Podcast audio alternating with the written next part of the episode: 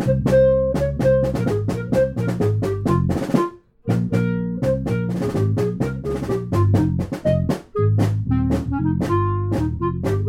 everyone, welcome to The Final Four is Not on the Schedule. I'm your host Eric, alongside with expert analyst Rod. Thanks for joining us on the best MSU basketball podcast featuring an in depth recruiting, game matchup, and post game analysis. We dive deep to give you the best tools to enjoy the Spartans and impress your friends and family.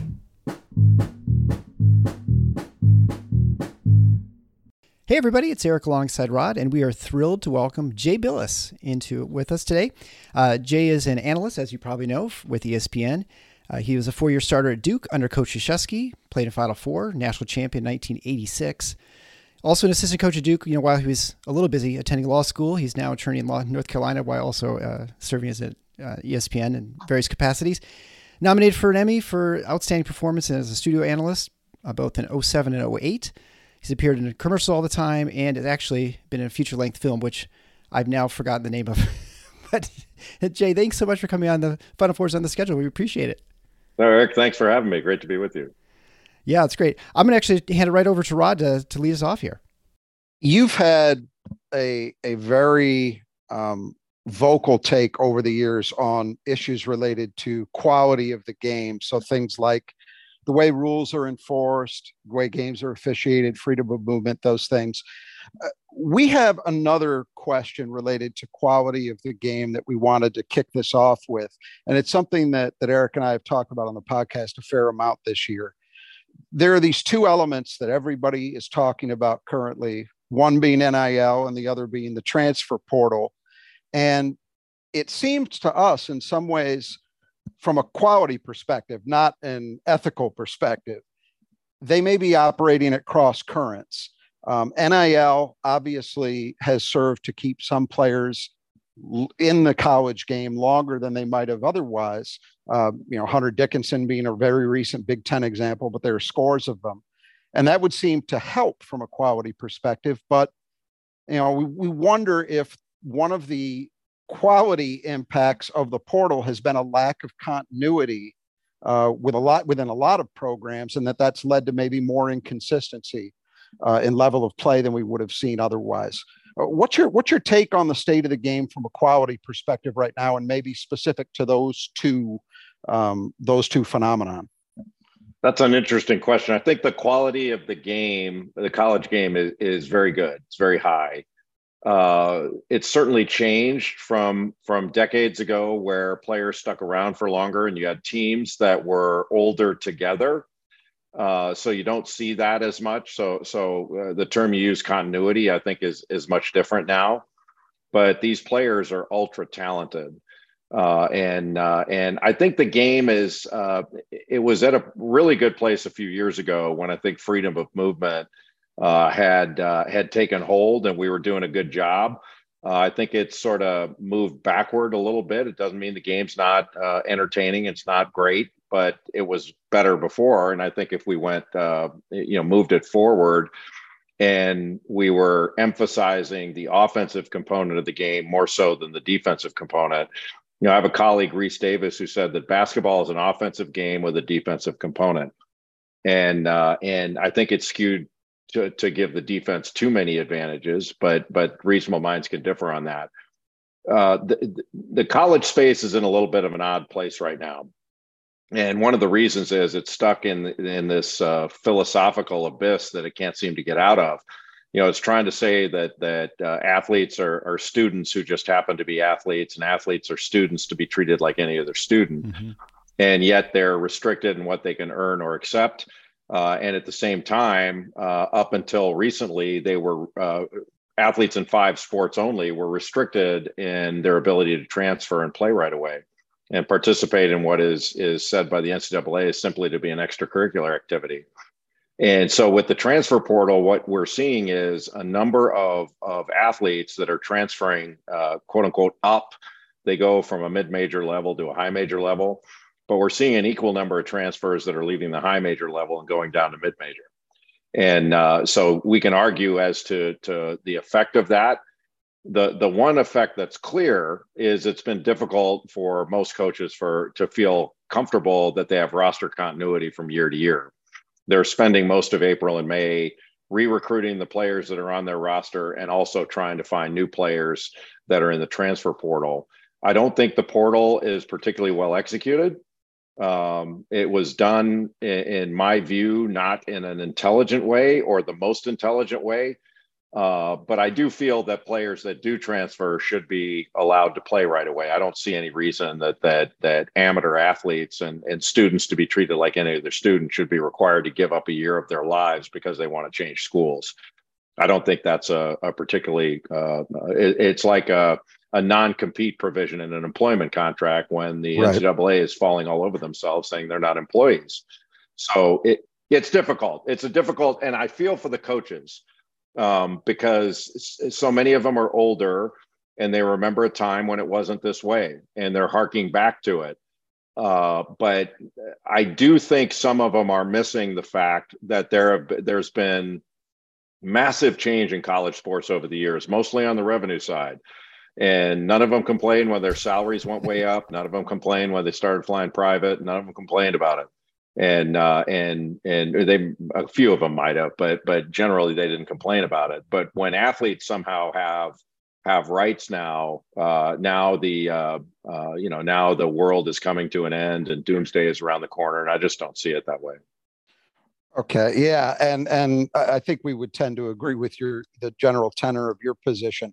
You know, one of the things is as Michigan State alums, Michigan State fans, is as you well know, Tom has been and continues to be very vocal about what he sees as the downsides to the portal, and I, I find myself in a funny position because I think some of what he says I, I happen to believe is true in terms of those downsides that it doesn't do anything to foster resiliency. Um, that might, in some instances, be a negative in terms of the development of a young person. But uh, it just seems to me that those considerations are ultimately trumped by what you just articulated. The same kind of freedom that any other student would have to move on, it, should be paramount, I think, above above and beyond anything else. But it's an awkward position for Michigan State fans to be in, I think.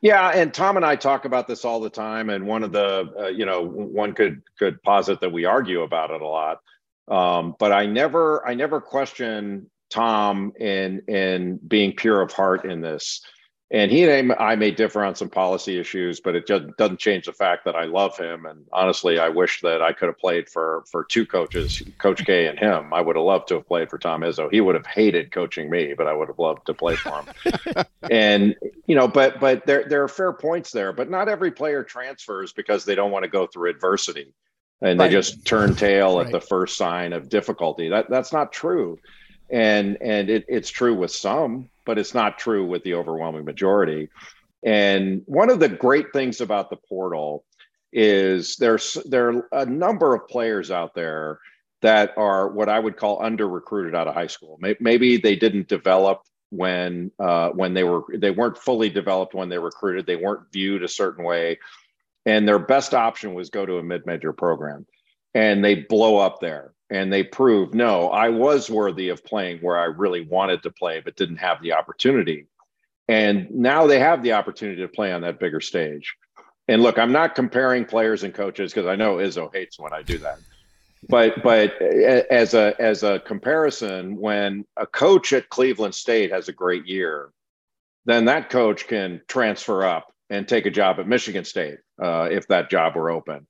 Uh, and and you saw the, the value of it when Bryn Forbes, um, uh, who was not heavily recruited out of high school, did extraordinarily well at Cleveland State. He transferred up to Michigan State, and now he's in the NBA. And right. the the problem is that that the Cleveland States of the world believe that wait a minute, Bryn Forbes was our asset. We developed that, and we re- we we deserve a return on that investment and I understand the feeling, but the NCAA says no. You know that the scholarship is the is the reward, and and if Bryn Forbes leaves, if they kick him off the team, if he decides to quit playing, that scholarship is still available for someone else. That's the asset. And look, I, I don't. I, I think the reality is the players are the asset. They're assets of the university. And the university wants to uh, return on those assets and that's where the disconnect comes. This is pro sports that won't admit it's pro sports. And, uh, absolutely. and soon uh, like look pardon me I, I think this is a certainty that absent congress stepping in and providing some sort of federal law that protects the ncaa's antiquated and, and i think unfair system of compensating athletes we're going to see schools signing players to contracts and in those contracts, may and could be buyouts if a player decides to leave before the term of the contract is over. Uh, we're going to see contract provisions where if a player gets in trouble, gets arrested, uh, uh, commits some act that, that the school finds against a morality clause, that the contract can be terminated. And if an athlete falls behind in studies and becomes academically ineligible, the, the contract can be terminated. If they miss practice, a certain number of times the contract can be terminated. Things like that, which will give the school a greater degree of control. And, uh, and it will also give them uh, a, a, more recognizable market that they're competing in instead of against all these collectives where a lot of what they hear may be rumor, it may be overinflated. Right. Uh, people aren't sure what the market is right now. At least they say they're not.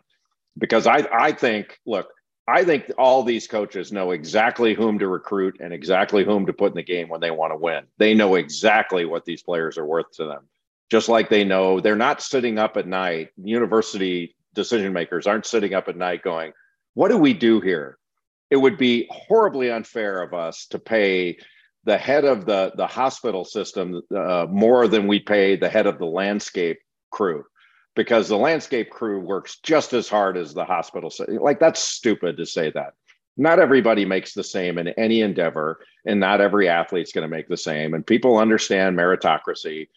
We're not going to have fights in the locker room. It's not that big of a deal.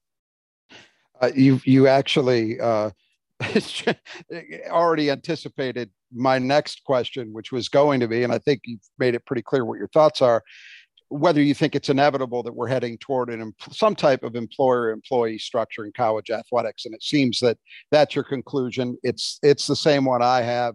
I'm also an attorney and although i'm not a labor guy um, i can read these cases and even though cases like alston and um, and o'bannon haven't directly spoken i think you can see the way that this is heading. And so it, it seems that that's that's what you're saying Uh, do you think and and again i think i surmise this from your comments that this is actually something that can be in the long run a positive for ma- certainly for major college athletics and that it will provide a structure and maybe a limitation on what people are describing currently as sort of unlimited free agency?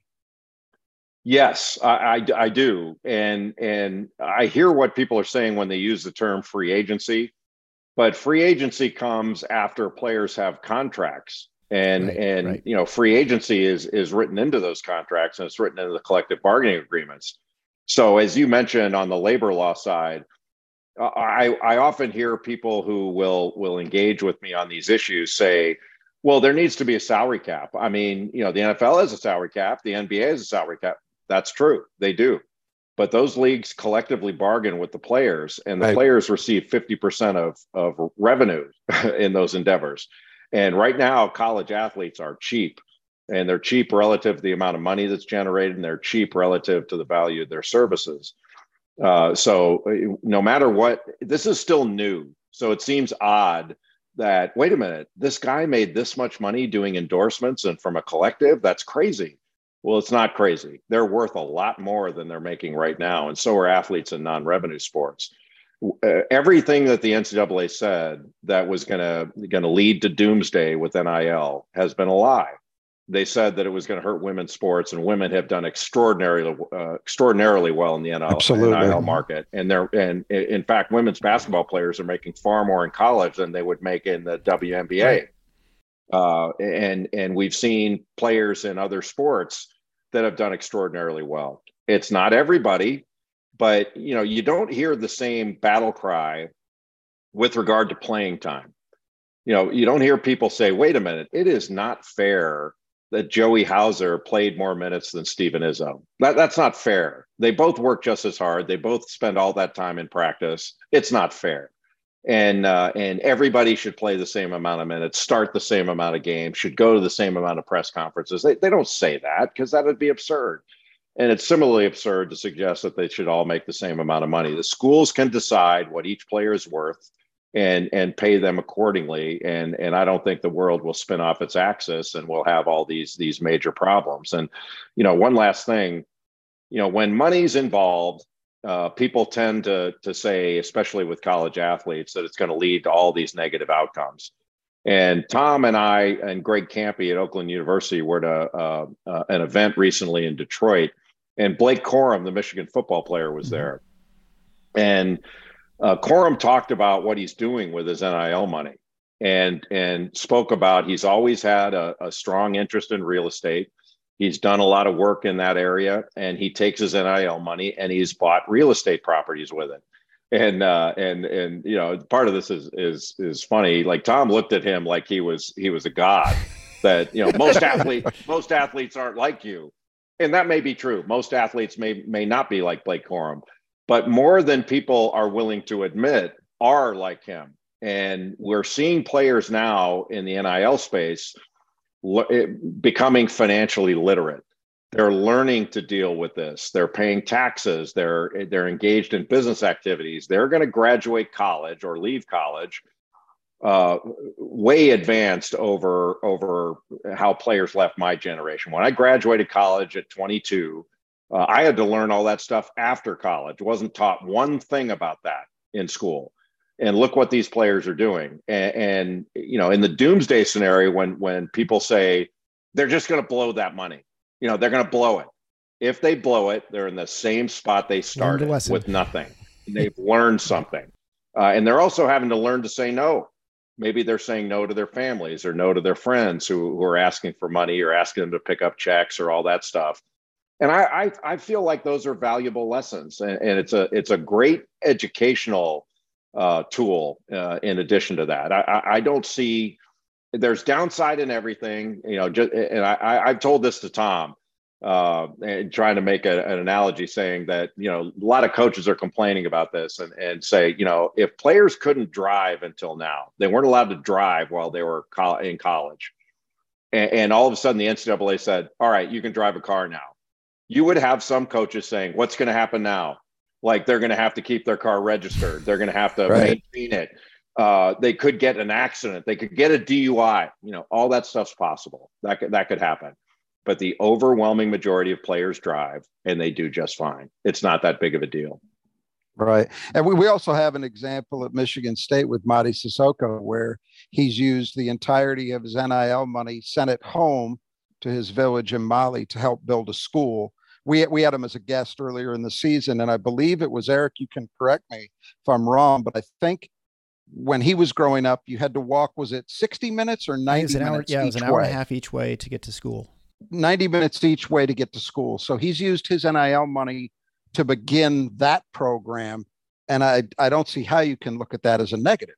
So exactly. lots of lots of positives to this as exactly. well. What and not, and I'll tell you what, not 90 minutes walking to school sounds like he grew up in the Upper Peninsula in Iron Mountain. exactly. So coach should be able to yeah, uh, snowshoes, to relate yeah, to it. Um, one other one other quick follow up on this subject, and then I'll turn it back to Eric. Uh, returning to the employment um, structure that that I also think is inevitable at some point. Do you force do you foresee in a, a situation where we are going to have these agreements collectively bargained and we will have some type of union representing the interests of, of student athletes? That's an interesting question. It's a little more problematic, as you know, because uh, uh, different states have different state laws with regard sure. to unionization uh, and and it would differ with regard to private schools versus public. So you could certainly have a situation. You may have a trade association rather than a union, where the players can bargain collectively, uh, essentially, uh, with uh, with the NCAA and and the the member institutions. I don't think it's necessary. Uh, I, I think it's just you know there there aren't like presidents unions and coaches unions. There's a coaches association, but they they don't collectively bargain for the coaches. Right. I, I, think it would be simple. Just as you offer a player a scholarship now, and you show that player your facilities and all the things that you can do for him or her, you can offer a player a contract. Uh, another school can offer him a contract, and and and the player can decide. Once they sign on the bottom line, you have a deal. Uh, I, I, think it makes it uh, a much easier market to navigate, uh, and there's some certainty there. And just just as in anything else, you can have provisions in the contract that, that protect the school, and and the buyout provision or the buyout idea uh, I think is a is a sound one. It doesn't mean every school has to have a buyout. They can let the players walk if they want to. They can negotiate at arm's length, however they want. Uh, I, I, don't think it's that big of a deal, honestly. I think it would be a much cleaner system, uh, and and having the uh, the recognized market that would be much more transparent. I mean, you know, like just take where I live in Charlotte, North Carolina. I work in the legal market there. i have been a lawyer here for 30 years when we when we take uh, lateral moves and and uh, and and hire new associates, we don't we don't ask the other firms what they're paying, but we know what the range is. Yeah. And, uh, and and it's it would be similar for players. It, it would be it would be pretty clean and easy, and certainly much easier than what we have right now. Which and and you guys know this. We're in a we're in a, a period right now where we're just trying to figure it out and you, you'll probably recall this. You know, people call this the most transformative period in NCAA history, and I, I don't see it that way. I think the most transformative period was in 1984 when I was in college, when the Board of Regents case was decided. As you know, the NCAA used to tell schools how often they could be on television. You know, Michigan State, you can be on once, Notre Dame, you can be on twice on national television, Alabama twice. Walter Byers was, uh, you know, ran the NCAA single handedly with an iron fist and the schools didn't like it. And they sued the NCAA under the same theory that the players sued in the Alston case, which is antitrust. And they won. And in that case, uh, after that case was decided and the schools could sell their own media rights, whether individually or, or collectively as a conference, whatever they wanted, uh, then all of a sudden, you know, you had uh, what people called a chaotic situation. They didn't know exactly what to do at the beginning, but they figured it out pretty quick. And all of a sudden, sh- salaries went way up, and it became a multi-billion-dollar entertainment industry. And it was built intentionally and purposefully. You know, for for people of a certain age, Ed McMahon didn't knock on the NCAA's door and hand them a publisher's clearinghouse check. you know, they did this purpose purposefully and intentionally. Right.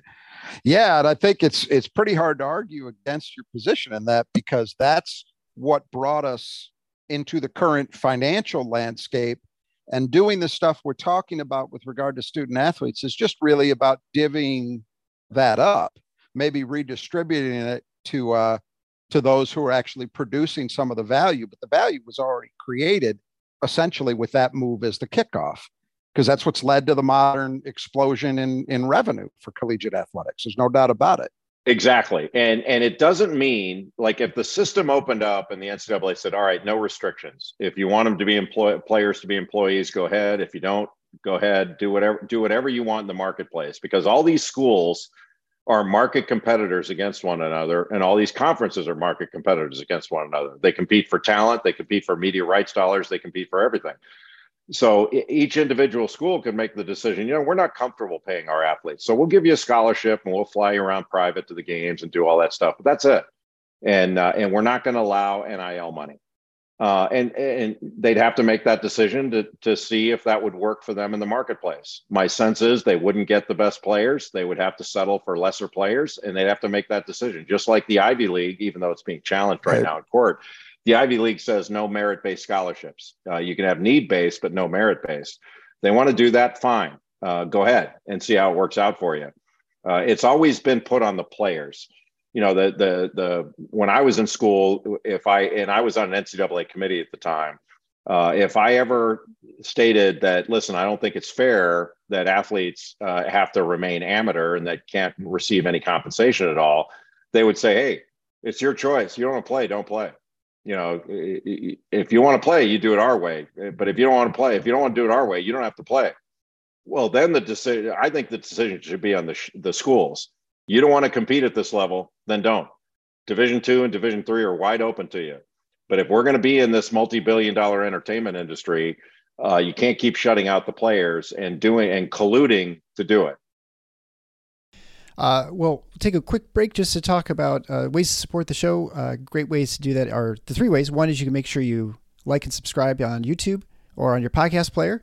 Also, um, you can support our uh, our show going to the final fours on the schedule.com slash support. There you can give one-time gifts via PayPal or Venmo or a monthly recurring gift. Uh, you also can go to Nudge Printing. Nudge Printing is a great Michigan State uh, alumni run business in Michigan, based out in Portland. The shirt I'm wearing right now, you can get there. It is super comfortable. It actually is the one I used to win my trip for two to the Final Four uh, in Houston this year. Uh, shooting free throws at Michigan State games. Uh, but it's super, again great products. Uh, they do great jobs. They also support the Spartan community. They raise over one hundred fifty five thousand dollars for the for the Spartan Strong effort with the shooting victims on Michigan State's campus. Uh, Gabe and his team will take good care of you, and you get twenty percent off an order if you uh, type in Final Four uh, when you make your order at nudgeprinting.com. You can also find access to our shirts and hoodies at uh, Final Fours on the schedule slash merchandise. Uh, so I'm the non-attorney here, so I'm going to switch it back a little bit to uh, officiating, what you kind of touched on earlier. And one of the interesting things, of course, is as you mentioned, freedom of movement. They keep changing this around. Uh, they've also had a rule change here with the blocking and charge calls. Uh, you know, where do you think we are in officiating? Because I think it's always changing. There's and everyone's always complaining. I mean, has it gotten a lot worse? Is it about the same? I mean, everyone everyone always complains in every sport about officiating. So you know, is it really that much different in college basketball? Yeah, I mean, you know, generally the officials are great in college basketball. They they do a great job. They're they're pros. Now it doesn't mean every official's great. They they have you know we have 354 Division One institutions. Right, yeah. You're not going to have 900 officials that are fantastic all the time. Uh, but the the top the top officials are are fantastic I don't believe that the structure that supports them is is the best it could be. We've got a an NCAA supervisor of officials, uh, and they've been men, but but his authority extends only to the NCAA tournament, and then there are conference supervisors of, of officials. So I'm not sure that the the officiating product uh, overall is as consistent as it could be if if we had a, a better structure but that's not the officials' fault. The officials are doing essentially what they're told to do, and uh, and I think they do a great job. Um, my my quarrel, to the extent I've had one, has been with the decisions made by the committees and uh, and and the way that the structure works. Um, I do think that years ago, when when and I was part of it on the competition committee, I'm no longer on that committee and I've been much happier not being on it, frankly, because it's really frustrating. Committee works good to avoid. But the yeah, the freedom of movement initiative was really successful early on, and somehow part of it might have been pandemic related, but we I, I believe we kind of let it get away from us a little bit and, and went backward a bit, not back to where we were. The freedom of movement initiative came in when scoring had reached an all time low mm-hmm. about eight ten years ago, whatever it is. And uh, and we were in a crisis, in my view and we got out of it. Scoring went way up, but not free throws, and and the scoring from free throws didn't go way up. And you know, I feel like college basketball is too physical, and uh, and we need to reduce the physicality. And in fact, if you watch the uh, the supervisor's weekly whistle, it begins with uh, promoting freedom of movement and reducing physicality. And but if if if one complains that we're not where we should be, there's pushback and they say no everything's great. And then that well then why do we need to reduce physicality and promote freedom of movement if everything's great? Um, it, it, it's we kind of talk out of both sides of our mouth there but i i don't care. And, and for some people this can be a matter of taste. I don't care for the 55 54 game as much as i care as much as i enjoy the 85 84 game or the 95 94 game um, I, I, like to see scoring, and uh, and I, I've had people say in meetings, you have to remember defense is fifty percent of the game. And I'm like, when is that not true? Somebody's always got the ball and somebody's always on defense. I mean, that doesn't make any sense to say that. It's a question of emphasis. You know, what is the defense allowed to do? And I think it should be difficult for a defense to stop a, a, an offensive player and uh, and you know to me you don't do it with one-on-one physicality you want to stop you really want to stop somebody bring a double team then they can pass out of it you got to rotate that's basketball if if somebody's allowed to put an armbar into somebody or or physically uh, go after them, I, I don't think that's basketball. That that's my view. I don't expect that everyone agrees with that, and I know there are a number of smash mouth defensive coaches that say, "No, I want to, you know, I want to pound people and this and that." Uh, there's a balance there, and I think the NFL, the NBA, has reached a really good balance where offense is promoted without without excluding defense. But it's a question of what what good defense really is is good defense, you know, bumping the hell out of somebody, or is it getting a steal or a block or a double team or things like that, or pressing uh, without that that overtly physical component? So it's difficult. Like I really feel for the supervisors, and I really feel for the officials. One thing I do not um, listen to is it's okay for us to have an opinion on a call. Uh, the the call stands no matter what we say as broadcasters or as fans. Mm-hmm. We've no broadcaster or fan has ever overturned a single call. The The officials are the law of the court, but we get to have opinions on it. And if the officials are, or the supervisors don't like it, um, I, I'm willing to listen to their their concerns but I am not willing to listen to people say you have no right to comment on that uh, because we do. Yeah, well, absolutely. Eh, you know, the other sort of controversy, and it seemed like it reared its head near the end of the season. At least we were talking about more in the Big Ten was the was the officials and the amount of games they're doing and sort of the travel that's involved and you know doing a game at 10 p.m. on the Pacific coast and then you're doing a 2 p.m. game in the, in the East Coast and you know I, you know, I'm in medicine, and you wouldn't expect physicians to be able to do their job and be cl- crisp and clear. You know, and with that sort of schedule, it's just because I don't know, unless you're really good at sleeping on planes and not and jet lag doesn't affect you.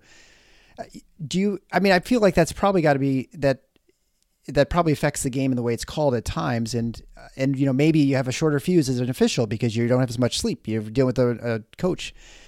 Is that something that you see as a perceived as a problem? And if so, is there a, is there a solution to that? Is just hiring the coaches or the, the officials with the, the conferences, or what do you think? That that's a fair point. Uh, and and this is something I don't blame the officials for this. The officials are independent yeah. contractors. I think that I think they need to be hired by the the the NCAA and or the conferences. They need to receive benefits. Uh, they need better training so that we can have younger officials that come up and are are better trained um, because it, most of the top officials work so much because that's who the coaches and the conferences want. You know, they want the name brands. The coaches feel more comfortable with them. Uh, there are certain officials they think, well, I want that guy on the road because he's got the, you know, he he's got the the guts to make the call on the road. I mean, for an official, every game's a road game.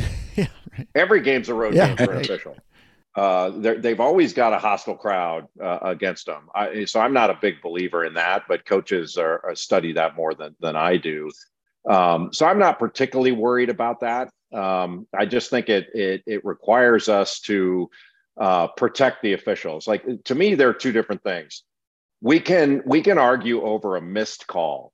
Like a, uh, a missed calls happen all the mm-hmm. time, and we have to expect that. That's okay uh, and and I'm not condoning it. You know, you want the officials want to get it right just as much as we want to see them get it right. But w- what I'm more concerned about are recurring calls. How how are the recurring plays called, and are they consistent? And are we consistent in the way that that we expect them to be called? Like the charge block. I think the charge block rule is a mess in college, and and we need to move it back. There are too many collisions in college basketball and when we're so worried about trying to keep players safe, we, we promote and celebrate collisions. And uh, and I think it, you know the the the standard for the charge should be taken back to the gather when a player's gathering instead of when the player's foot leaves the floor. Uh, a, a, defensive player, secondary defender, can still be moving into a, a, an offensive player's path until that player leaves the floor. Well, that means if your big toe is still on the floor, that that defender can still be moving after the offensive player is already committed in a play near the basket. Um, I think the the charge play that we should value is the primary defender moving his feet to stay in front mm-hmm. of a of a ball handler. A secondary defender coming over from the weak side should have to do something extraordinary to draw that charge. And I, I, happen to think a charge block call should be officiated the same way that we look at, at a criminal case. it, it needs to be beyond a reasonable doubt. Mm-hmm. If it is not beyond a reasonable doubt, it is a it's a block. Period. Um, but but people differ with that, you know. But the truth is that the the way the rule is written, the officials get the charge block call right uh, most of the time. Um, it, it, they don't get it right as often as they do some other calls. But you know, I go back to the I'm not worried about a missed call. Missed calls happen. I, I'm, I'm more concerned about the recurring calls and and you know to your original question about do the officials work too much? Maybe, but but I don't think that's that big of a deal. And if their fuse is a little bit shorter, I think actually uh, officials' fuses need to be really short with coach behavior. Um, the beha- generally, I'm not talking about any but one in particular, but generally, the way coaches behave in college basketball that is tolerated would be rung up right away in the NBA. Right away, the NBA. It, it, to me, it's kind of sad in a way that NBA coaches behave better than college coaches. Uh, the, the officials shouldn't have to listen to these guys screaming at them throughout the game. They shouldn't have to listen to it. And and the the, administ- the, the administrators at those schools where the coaches do that don't tell them to stop. And they lay it on the officials to, to do that. They ring them up with a technical.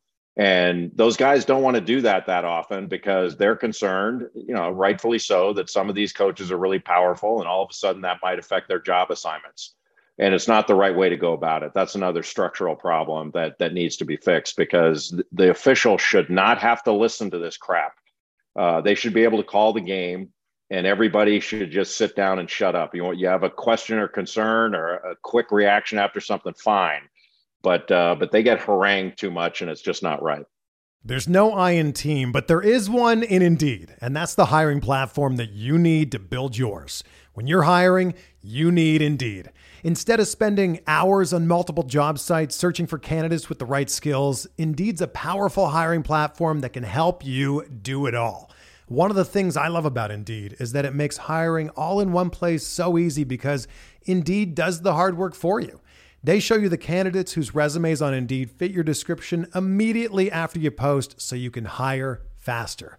Join more than 3 million businesses worldwide that use Indeed to hire great talent fast. Start hiring now with a $75 sponsored job credit to upgrade your job post at Indeed.com slash BlueWire Sports. Offer good for a limited time. Claim your $75 credit now at Indeed.com slash BlueWire Sports. That's Indeed.com slash Sports and support the show by saying that you heard it on this podcast. Indeed.com slash Sports. Terms and conditions apply. Need to hire? You need Indeed. At Grainger, we're for the ones who pay attention to every little detail. The ones who fuss, tinker, and sweat the small stuff. Because you know the tiniest thing can make the biggest difference when it comes to keeping business moving. We get it. We're the same way offering access to product experts to help you quickly and easily find what you need. So whatever your industry, you know you're always getting professional grade products. Call, clickgrainger.com, or just stop by. Grainger, for the ones who get it done. So, one last question on broader scope issues, and then we'll we'll get a little more specific to MSU. Uh, there was a lot of talk about this time last year when USC and UCLA were announced to be moving to the Big Ten about the idea that in the near term, sometime within the next decade, the major conferences, whichever one of the five survive, uh, were likely to break away from the NCAA, led by football.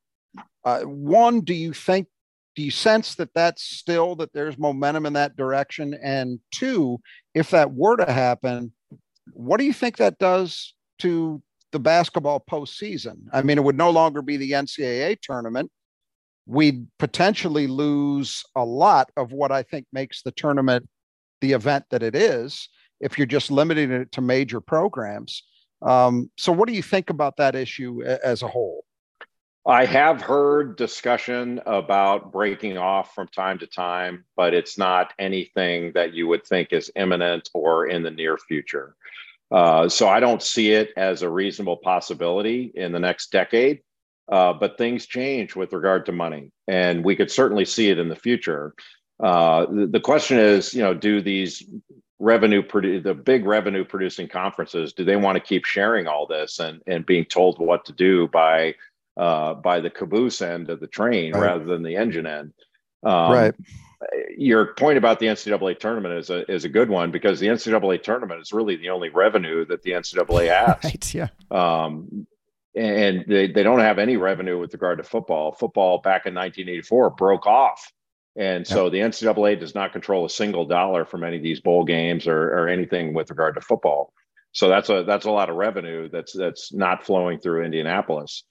There is a feeling among administrators that I find palpable that they don't want to, and presidents too, that they don't want to kill the goose that that laid the golden egg that is the NCAA tournament but for people as old as I am, they remember back at a time where the NIT was the equal to the NCAA tournament and preferred by some. And and around about the time, I think it was in the late 70s, there was a rule that came in where the NCAA said if you get invited to the NCAA tournament, you have to accept the invitation. You can't go to the NIT. The NIT is for people who don't get invited. And uh, and you know, so that's the structure now. If you get invited, you have to go. You can't play in another tournament. But you know, the NIT was relegated to second tier status as a result of that rule, primarily.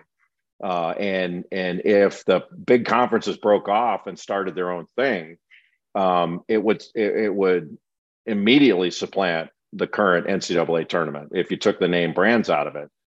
If they did that, say the Power Five, Power Six, whatever we want to call the biggest conferences, if they decided to break away and start their own tournament, there's nothing that would prevent them from inviting uh, non-members of that division to play in a postseason mm. tournament. So they could invite Boise State, or I'm pulling names yeah. out of out of a hat, or Gonzaga, or whomever that might not right. be involved, and they could pay them handsomely for competing in that tournament. Uh, so you'd still have the Cinderella aspect to it. Um, but you know, there, there's still a part of me that thinks that expanding the tournament beyond its current structure would be a mistake um, you know, the regular season has to have some value, right, yeah. and, and it's really right. really exciting and interesting. But the truth is, the NCAA tournament has has the, the regular season is not as watched and consumed as much as I think it should be. And then the NCAA tournament, people go crazy, and, and the numbers are, are astronomical. Um, so I don't know the right answer there. But I do know that wherever the most money is, ultimately, that's where we will be. Because how many times did we hear over the last 20 years, can't have a playoff in college football? It's impossible. Absolutely. And Absolutely. then somebody said, I'll give you a billion dollars for, for three games. And they said, well, it's possible now. It's possible. And now we we we got a 12 team playoff coming and that's going to make things in my view even better for for more conferences and more teams now that more teams have a chance. Yeah. There's always that there's always like you said there's a balance at how much you, the quality of your postseason tournament and and the value of your regular season right? That's why always been the appeal to baseball that you only have a few teams that make the postseason versus like the nba or the nhl where almost every team makes it. But i know there's a lot of money in the postseason right? That's why all these conferences have their own tournaments uh, basketball and even and football now right too. Um, before we go further, I just want to mention again if you are in the West Michigan area, you can get a hold of Kurt and the Brothers Just Do Gutters. If you need gutter work, you need uh, leaf catchers, or you need a repair or replacement, but also his partner over in the Metro Detroit area. Now you guys can also have access to the Brothers Just Do Gutters. They do fantastic work, quick, uh, they're efficient, and they are fully insured and they do fantastic work. They took care of my house and they um, you won't regret it. Mention Final Four, you get 10% off your quote. You can find out ways to contact him on the, the YouTube link here or on your podcast player. Um, so let's move a little bit uh, from global to back to Michigan State since you know this is a Michigan State basketball podcast. Michigan State pretty much returning the team from last season outside of Joey Hauser. Uh, you know, Walker returns uh, Malik Hall, Jaden Akins. I guess assuming Akins and Hoggard, who entered the draft, sort of whatever the you know to get evaluated, but they're you know probably most likely going to be coming back. Where do you see Michigan State this next year, and you know, in, in, both in the conference and then from a national standpoint? Similar to what we've seen in the past years, they're going to be ultra competitive, and there, there's there's not going to be a time in Tom Izzo's tenure where Michigan State isn't legit. It, it's just not going to happen. There, there are too many players that want to play for him. Uh, and I, I, do think when you have players back that have been in the system, you have a chance to be that much better. Uh, but with the the way they play uh, and and the way they're they're developed and coached, uh, I don't I certainly don't see Michigan State going anywhere. Um, you know, th- it seems to me, and we don't have enough data to determine it, uh, at least uh, in a in a real way, that more players are deciding to come back uh, than in past years because they can make money in college.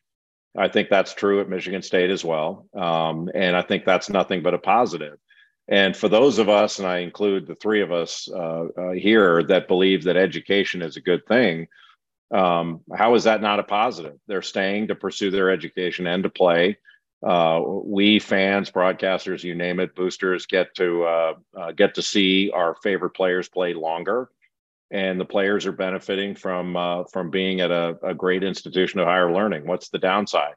Um, it is changing a little bit. Uh, the the uh, for high school players, that you're not some of the the better high school players don't have the same offers that they used to because of the transfer portal the decision is being made by some coaches that I, if I'm only going to have a player for two years, I'd rather have a junior senior transfer than have a an inexperienced freshman sophomore. Um, but the, but we don't see everybody doing that. But but we'll see a balance uh, come in that in, in, in the future years. I don't think it'll be that difficult to figure out. We've definitely seen with Michigan State, Tom Izzo has been successful in, in keeping his players. Very few have transferred out. I mean, there have been transfers for sure, and a lot of those have been sort of mutual decisions. But uh, and he has a big emphasis still on re- developing players and working with high school recruits. Do you think that's a winning formula, or do you think there's going to be a that because it seems like if you have a team that is all transfers every year or mostly like a Kansas State was successful this year, but we've pointed out there are multitude of, of schools that were unsuccessful in that sort of approach of just sort of like almost a, a rebuild uh, with transfers. How do you think for either Tom Izzo specifically and then also just in general, do you think the the transfer sort of high school recruitment balance is going to work for most teams and what's going to be the best the best formula for success? You know, I, I think a lot of these things that we wind up talking about are, are anecdotal. Like I can mm-hmm. point to, you know, I have this discussion with one of my colleagues, Seth Greenberg, a lot that that likes to say that you can't win with freshmen. Yeah. And you know, and oftentimes it'll come up when a team like Villanova wins a championship. And first of all, you can win with freshmen because it has been done, and it's been done quite a bit, especially by Duke and, and Kentucky. And both of them have won championships with with uh, freshmen leading the way. So it can be done. But but we have a multitude of experienced teams that don't win. A multitude of yeah. them. The, the, the the majority of teams that are older don't win and don't win at that level. Um, so it, it kind of depends. It's like back in the day when people say, "Well, college coaches can't be successful in the NBA." Well, the overwhelming majority of coaches uh, that that are only NBA coaches aren't successful either you know, if you use that standard. Um, it depends on the job you get. So Michigan State's going to be successful no matter what because Tom Izzo and his staff get the right guys. Uh, they may miss here and there. Everybody misses on a particular player, but you, you don't hear a lot of complaining coming out of East Lansing from players. You may have a player transfer, you know, that happens everywhere and it's, it's going to continue to happen with, with every program. Not everybody's going to be fulfilled and happy all the time. But generally, uh, Tom Izzo spends as much, if not more, time with his players off the floor uh, than any coach I've ever been around. And and the players trust him; they love him. Uh, maybe not everybody, but but the overwhelming majority do. And that's not some kind of made up thing that you put in the press guide. That's that's real. Uh, so as long as he stays in it, I, I mean, the only the, the thing I feel for most for Tom is I want him to enjoy this as much as he always has. There are times when we talk where he's frustrated and and I talk to a lot of frustrated coaches and it kind of breaks my heart because they had it a certain way for a long time and this is changing late in their careers. I think if Tom were 35, he would adjust to this easily. But he's not 35 anymore. Right, right. And but his his complaints not to blow smoke at, at Tom, but his complaints come to the extent he complains come comes from the best possible place he really is thinking about this isn't the best thing for the players. He's not saying, well, it's, this isn't the best thing for the coaches, this isn't the best thing for, for the, the system or all that. He's saying, I don't think it's the best thing for the players. It's not the way I would raise my kids. It's not what I would choose. And I respect that. And uh, he and I don't argue that. We agree far more than he thinks we agree. um, and and I just honestly, I don't know a better guy than Tom Izzo anywhere. Uh, speaking of that, um, we know that uh, you mentioned his, you know, he's not 35 anymore. We know that eventually, we hope it's still a while down the road, but eventually, Michigan State is going to move to a new era. And Duke has just gone through that kind of transition, which very few schools do, because very few schools have a truly legendary head coach at any time. Obviously, Duke head coach K and now you've gone through the first year, of the transition to uh, to Jon Scheyer As somebody who I would assume is still extremely plugged into that program, uh, how do you think that transition went? And was there anything that surprised about about that transition? I think the transition from Coach K to Jon Scheyer went as well as it could possibly go. Uh, it was unusual, and you don't often see uh, an iconic coach or any coach say, "This is going to be my last year, and here's my successor in place." That doesn't happen very often, and that sort of continuity and and uh, and succession plan is unusual. Uh, and it's unusual that you would you would have the right person sitting there. Um, you don't necessarily have that everywhere. Uh, but I think it's been extraordinarily successful, and that's in part due to the the administration decision, Coach K's decision, and then frankly just how how great Jon Scheyer is. I mean, he, he's he's the near perfect fit for for Duke and for for this job. He, he'd be successful anywhere, but I think he's got a, a an extraordinary uh, career in front of him at Duke for as long as he decides to stay there. So whenever it is, and I hope it's not soon, but whenever it is that Tom decides that it's time to hang it up, um, to me, the, the the the big question isn't necessarily who, it's how. Uh, is Tom going to just decide to to to retire at the end of a season, uh, or is he going to retire before the start of a season? Is he going to do it kind of like Coach K did and say, "Hey, this is my last year," and and the university has some time to say, well, this is the right person uh, to take over, and he's going to sit next to Izzo the whole year and recruit, and we're going to have that kind of continuity. Um, it, the how is the hard part. And look, we've all seen, we know none of this is going to last forever. We've seen how it's worked well. Um, you know, John Wooden retired at a Final Four in between the semifinal and the final. Uh, and and yet he stayed around and went to all the games. He was in his office you know some coaches leave and go to a beach house uh, and and walk away. Um, but it's it's hard when these guys stay this long and their you know their their dna is embedded in the program. Yeah. um, it, it's hard for them to leave and then it's hard for for fan bases to kind of move on. Um, you know you you heard a lot about hey when's coach k going to go to a game? And uh, boy it seems weird without coach k there you know stuff like that. And it is weird but but there's a natural progression to it that uh, uh, you know we've never seen guys stick around this long. I mean, I never thought we would see coaches in their 70s. Right. Um, uh, you know, when I was a kid, when John Wooden retired, I was a kid. I was uh, in fifth grade, and he was 65 years old when he quit. And I thought he was the oldest man that had ever walked the face of the earth. mm-hmm. And now you've got guys 75 years old that are still going strong, and uh, and that never occurred to me when I was younger.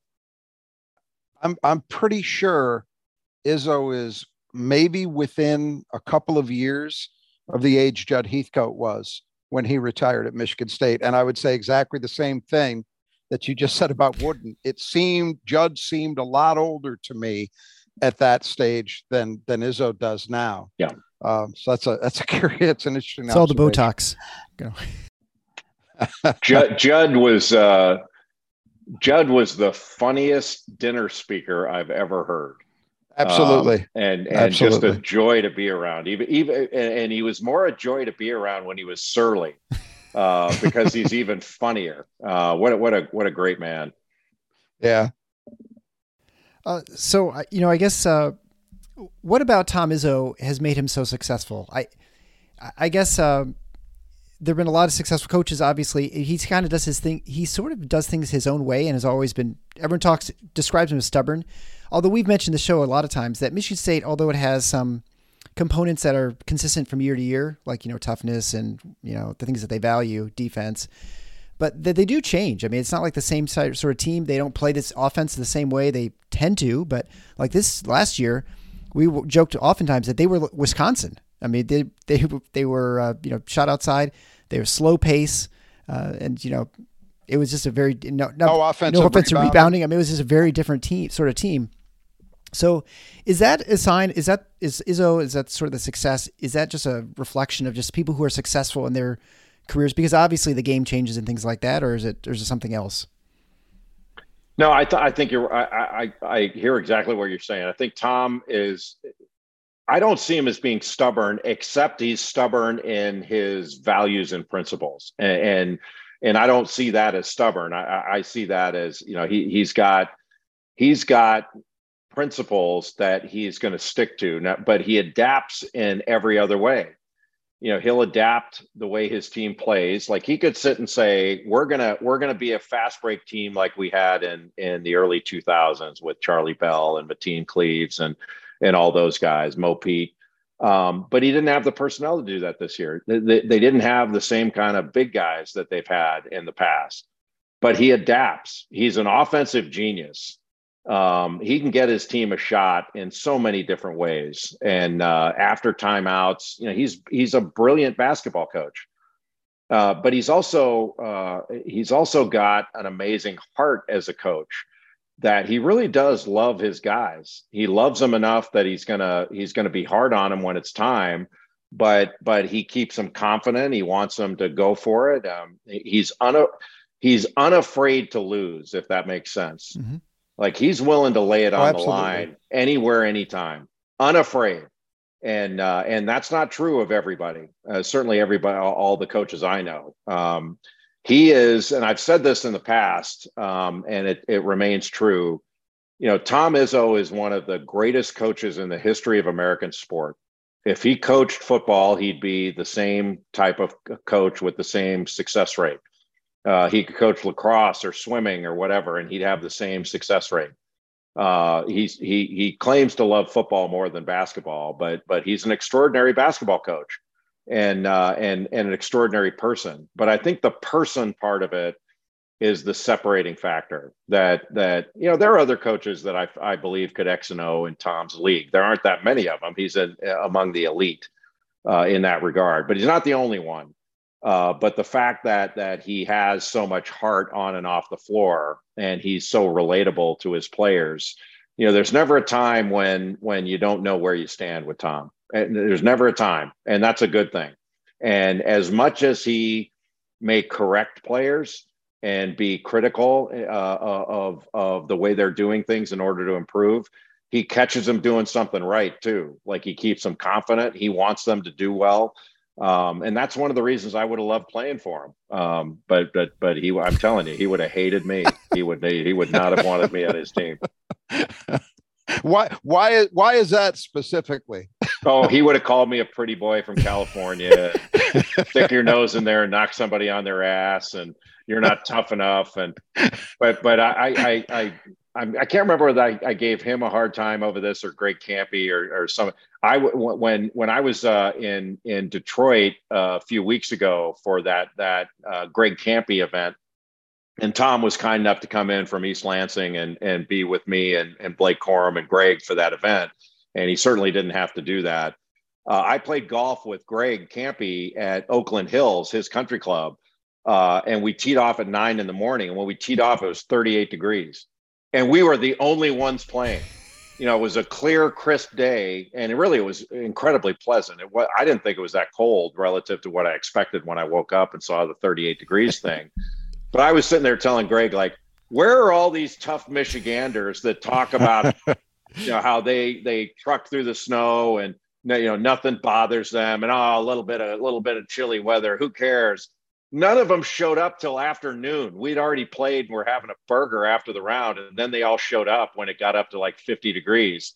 And I'm like, you know, it, it, like I can't wait to see Izzo when, when he talks about how tough, how tough. Like they would have been playing in the UP if it was snowing. You know, when they had a tee time. Right. Uh, none of them showed up. It was the it was the wimpy California pretty boy that went out and played in the cold. Not any of the Michiganders. We just tell that to people who aren't from the state. That's our tr- that's our secret, right? We, we think we're out there Right. suffering. Uh, la- last question, and and again, we want to thank you so much for spending time with us. Um, it's never a question, never a debate who the greatest player in Michigan State basketball history is. We all know the answer to that one. Matt Steigenga. Right, close. but but the debate over who's number two is a very is very much a live one. Um, you know, you could talk about Scott Skiles, Mateen Cleaves, Greg Kelser, perhaps. Uh, I think Cassius Winston belongs in that discussion. Um, maybe Steve Smith. Based on just their MSU careers, who would be your choice? Wow, that's really difficult. Um, yeah, I, I agree.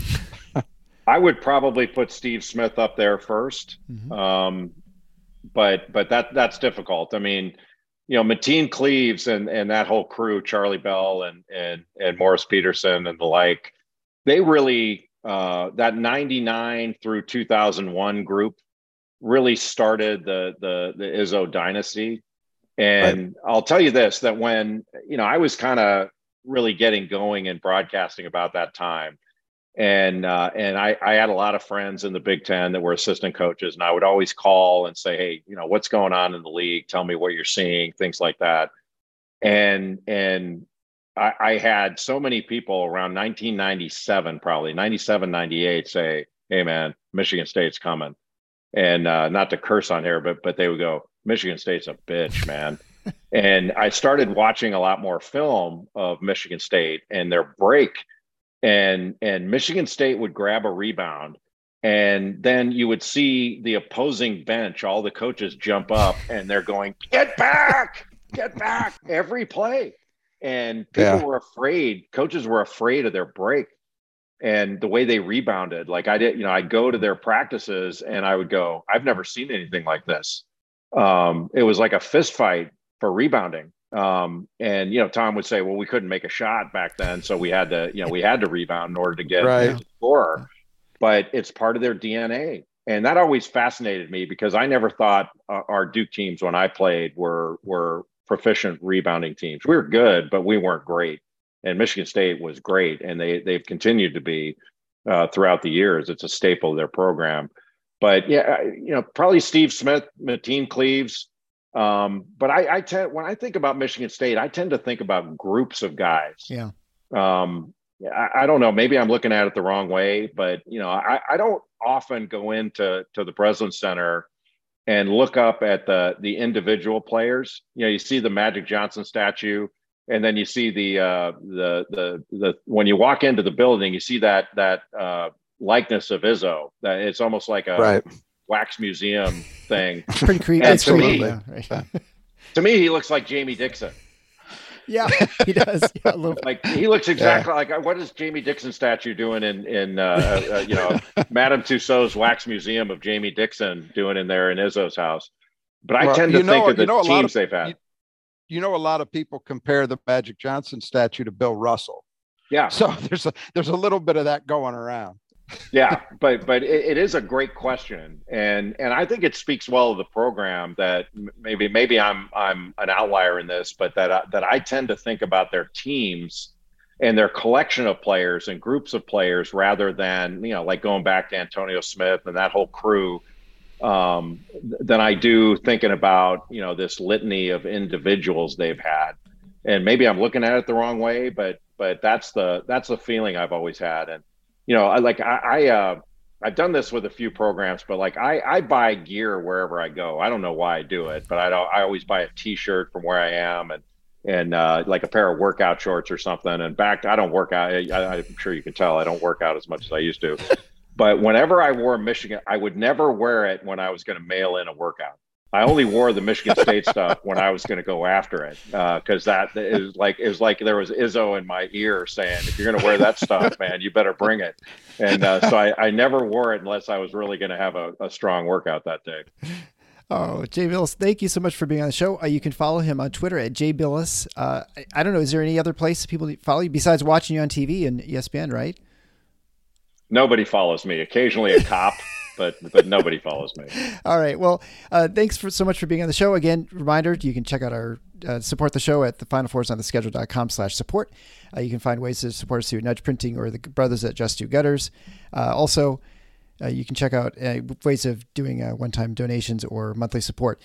But until next time, the Final four is on the schedule. Go green.